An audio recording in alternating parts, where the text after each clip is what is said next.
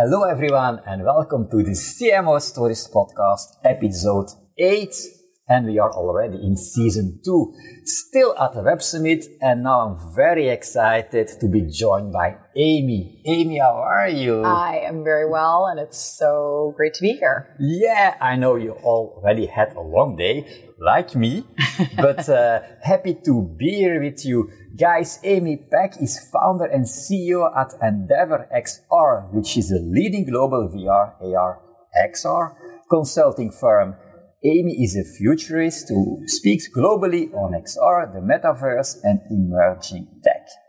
Amy works with Fortune 500 companies on XR strategy, digital transformation, and insights into the metaverse.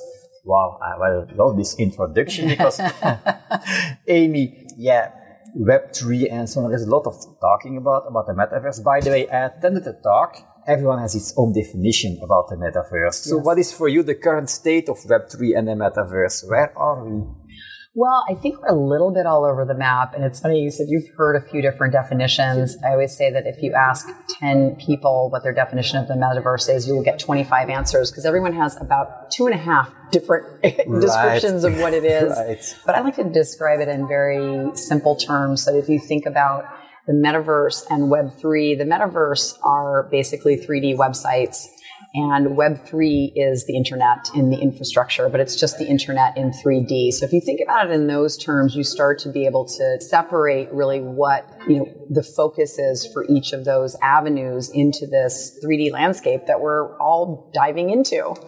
Right. Is it actually Web3 or is it like today 2.5? Because Yes, yes. It's funny you say that because it's exactly what I said yesterday that, you know, we love the idea of Web3. So there are companies that are native Web3 companies that are starting, but for large companies like the ones we work with, it's not realistic for them to just suddenly, you know, shift everything into this kind of decentralized construct and to be in this 3D realm. So it's 2.5 is really where everybody is. And the strategies that we work with our clients on are not just about, you know, how do you bring this technology in, but more about, you know, philosophically, what are the products and services of the future? So when you see, you know, we paint a picture of really what the future is going to look like. So I don't even really call myself a futurist. I call myself a future realist. So it's being able to draw a line from here to the future, but you have to fantasize 1st and, mm-hmm. and just imagine what it is that we want as individuals, you know, in the future. And then once companies start to free up the way that they think about process and, and you know, products and services and how they're going to engage their customers, whether they're B2B or whether they're B2C, then that allows them to kind of start to build that fluency in this 3D landscape. And it could be as simple as just making 3D assets out of all of their products if they're, you know, a product company. Like, like digital twins or? Well, yeah, it could be digital twins. If it's, let's say, if it's a manufacturing company, they can do digital twins of their line. You can do a digital twin of a factory.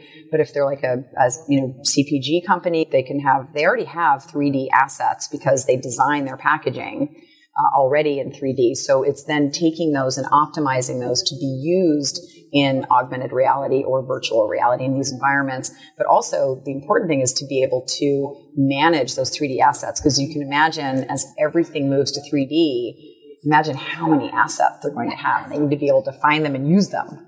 Right. Yes, there are so many opportunities, and Web3 is also an umbrella term for a lot of Exactly. technologies. For everything. You, you have like, you see the, the Gartner hype cycle, you have the metaverse, it's really early.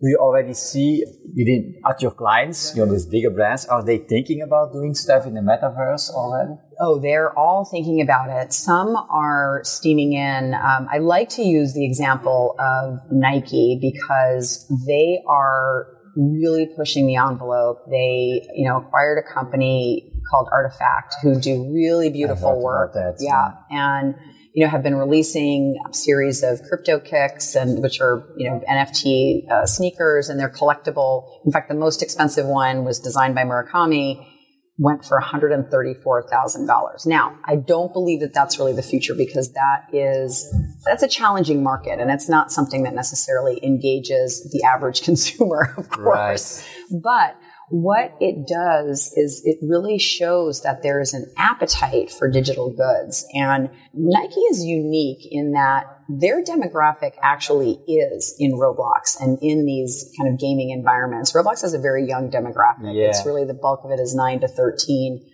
But that's their demographic. They're in a unique position that their demographic is 9 to 90. Right. Right. Yeah. For other brands, and I'm not going to name names, I, I am always impressed with companies that are willing to invest in the future. I do think there are companies, you know, getting not good advice. They're being sold strategies that suit the company selling the solution. And you know, the best companies are the ones that make sure that their first order of business is to protect their client from making investments into this technology because this is an expensive game. This isn't something you just go, oh, we're just going to throw, you know, Yeah. $100,000 at it or euros and Yeah. we'll be fine. It's seven figures, eight figures, uh, and it's a lot of upkeep and it can go south very quickly. Yeah, yeah, it's like in the beginning years of like social media or the internet. Should we be on internet? Should we be using email and so on? So now we are at that stage, I guess. Um, so yeah, it's, it's really exciting. So are these companies reaching out to you uh, for their projects if they, they have like, say, a business case or a problem and say, oh, we want to do something, or it's like, no, we need to do something with Web3, and can you help us to define what? Yeah, it's a little bit of both. We have actually turned down a fair amount of work because we work with a company that, you know, they have a specific brief that, you know, we believe isn't going to serve them in the long term. We're just, we're busy enough. We don't, I- we, we don't, I don't want to lead any client down a path that could potentially be detrimental to them later on you know this it, we are in this sort of abject money grab at the moment with crypto with a lot of the communities which you know Bored Apes is a great community but there is a, a certain false scarcity to these nfts that is. is a bit of a trap and so you know the way that you know we work with companies that are much more thoughtful they're saying you know how do we solve this bigger problem? How do we meet our ESG goals? By, you know, we've announced that we're going to, you know, be carbon neutral by 2025 or 2030. How Yeah. do we get there and how do we leverage technology? And that I think is the recipe for using technology in general. It's not just bringing the technology in for technology's sake, right? No, It's, you know, how do we define like what is this vision of the future? And we're at this really amazing moment where it's not about predicting the future. This is really, we're in a co-creation moment with our customers on what the future looks like. And if we use a kind of personal viewpoint on what would we like the future to look like? And think about it. Do you have Yeah. a vision for yourself 25, 30 years from now, like really specifically? Oh, that's way ahead. Yeah. Yeah, but but Yeah. most people don't take that time to really just imagine the way kids do. You know, we, we talk about STEM, STEM, STEM, but I believe it's STEAM, right? It's that creativity. Yeah, yeah, it is. Yeah, they are not like they are not already thinking in a certain frame, so they are just open-minded.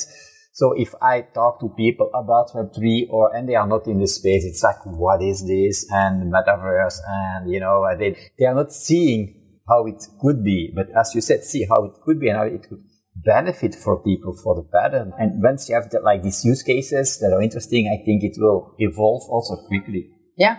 What I noticed is that you are not using technical words in your, as we're talking, you say digital collectible, but you don't mention NFTs or whatever. So I think that's also important. I think the language that we speak now, Yeah, I think it's important. I also just personally don't like the word fungible. I hate the way it sounds.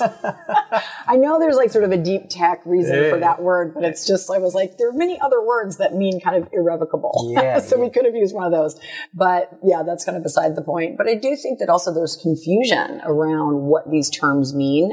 So I think it's important for us in the industry to make sure that people don't feel left out. You know, we forget that there's a young generation who are digital natives, especially gamers. They understand skins. They understand the value Yeah, of these digital assets. But a lot of people who just haven't spent that much time in these environments are hearing all of these terms it's like we should not make it this elitist club that you get to be in the Web3 club and you have to have your Right. Discord server. And, you know, it's, we need to make it accessible to everyone because the more people who understand it, the more people will have an opinion on how we get to build this landscape. And I think it's important that we do co-create. That is the beauty of a decentralized construct is that we all get to build it together. That's the hope. It's excitement, yeah, and that everyone can, you know, do stuff. Are independent. It's not like we are depending on a centralized platform, like, or they can take away anything. Something that I also find fascinating is the aspect of digital identity that you will have to behave yourself and it's not in hands of someone else. What are your thoughts on digital identity? It's that is that is like the best softball question because it is one of my absolute favorite topics, and I think it's one of the most important things. I will always try and weave it into any conversation if I'm on stage. I want to inspire people to really be aggressive about demanding their data back because it really is the most important thing for us to take the time to manage our data because it also is going to be a cornerstone of this next evolution of this parallel digital economy that is burgeoning. And our data, I don't even think it's as simple as monetizing. I think it's really about, you know, it's not just here's my data, give me, you know, 0.000 ETH for it, right? Yeah. It's, it's really starting to have the more of a value for data exchange where the value could be any type of experience. It could be that, you know, sort of a, maybe you get to design, you know, one of your favorite brands, or maybe there's certain events and community, and we're seeing that community is, is also the cornerstone. But self-sovereign identity is going to be one of the most important facets of this for us as individuals. And it is the way that we all get to participate in the economy and we get to close the digital divide. So thank you for asking that question. So that's if, if that is because I already saw someone here from Summit coming to us to say that we need to close. It's oh, really Oh, that's so short. but you know, if people that are listening to this podcast, this is one of the main messages I think that you bring about digital identity. Need To look into that and to, uh, because it's really one of the promises and one of the good things that will come out of Web3. So yeah, I'm, I'm really sorry, Amy, that we have so. Oh no, no, it's time. my it's my fault, but I am so happy that we got to have this chat and maybe we'll have another one next year. Maybe we'll have another one. And so for people listening to this podcast and I say, wow, I want to know so much more about this. Where should I, I send them to, where should they go to? I'm best on LinkedIn and Twitter. Those are sort of my my go-to. Um, although we'll see what happens with Twitter. Yeah, we'll see what happens with that. People are quitting and you know 240 characters or less there. So we'll see. yeah, it's, yeah, we will it's still see. standing. But at the moment, it's still the place it's to still a place. It's still a place. But LinkedIn is always good. It's always good. So uh, I'm sure that we will find you there. So thank you everyone for listening. As you already noticed, the episodes at, that I'm doing at the Web Summit are a bit shorter, but that doesn't mean that there is a lot of value in there. So if you found value in there and you think this could be useful for one of my colleagues, one of your friends, people around you, just send them a link to this podcast episode. I think they will like it.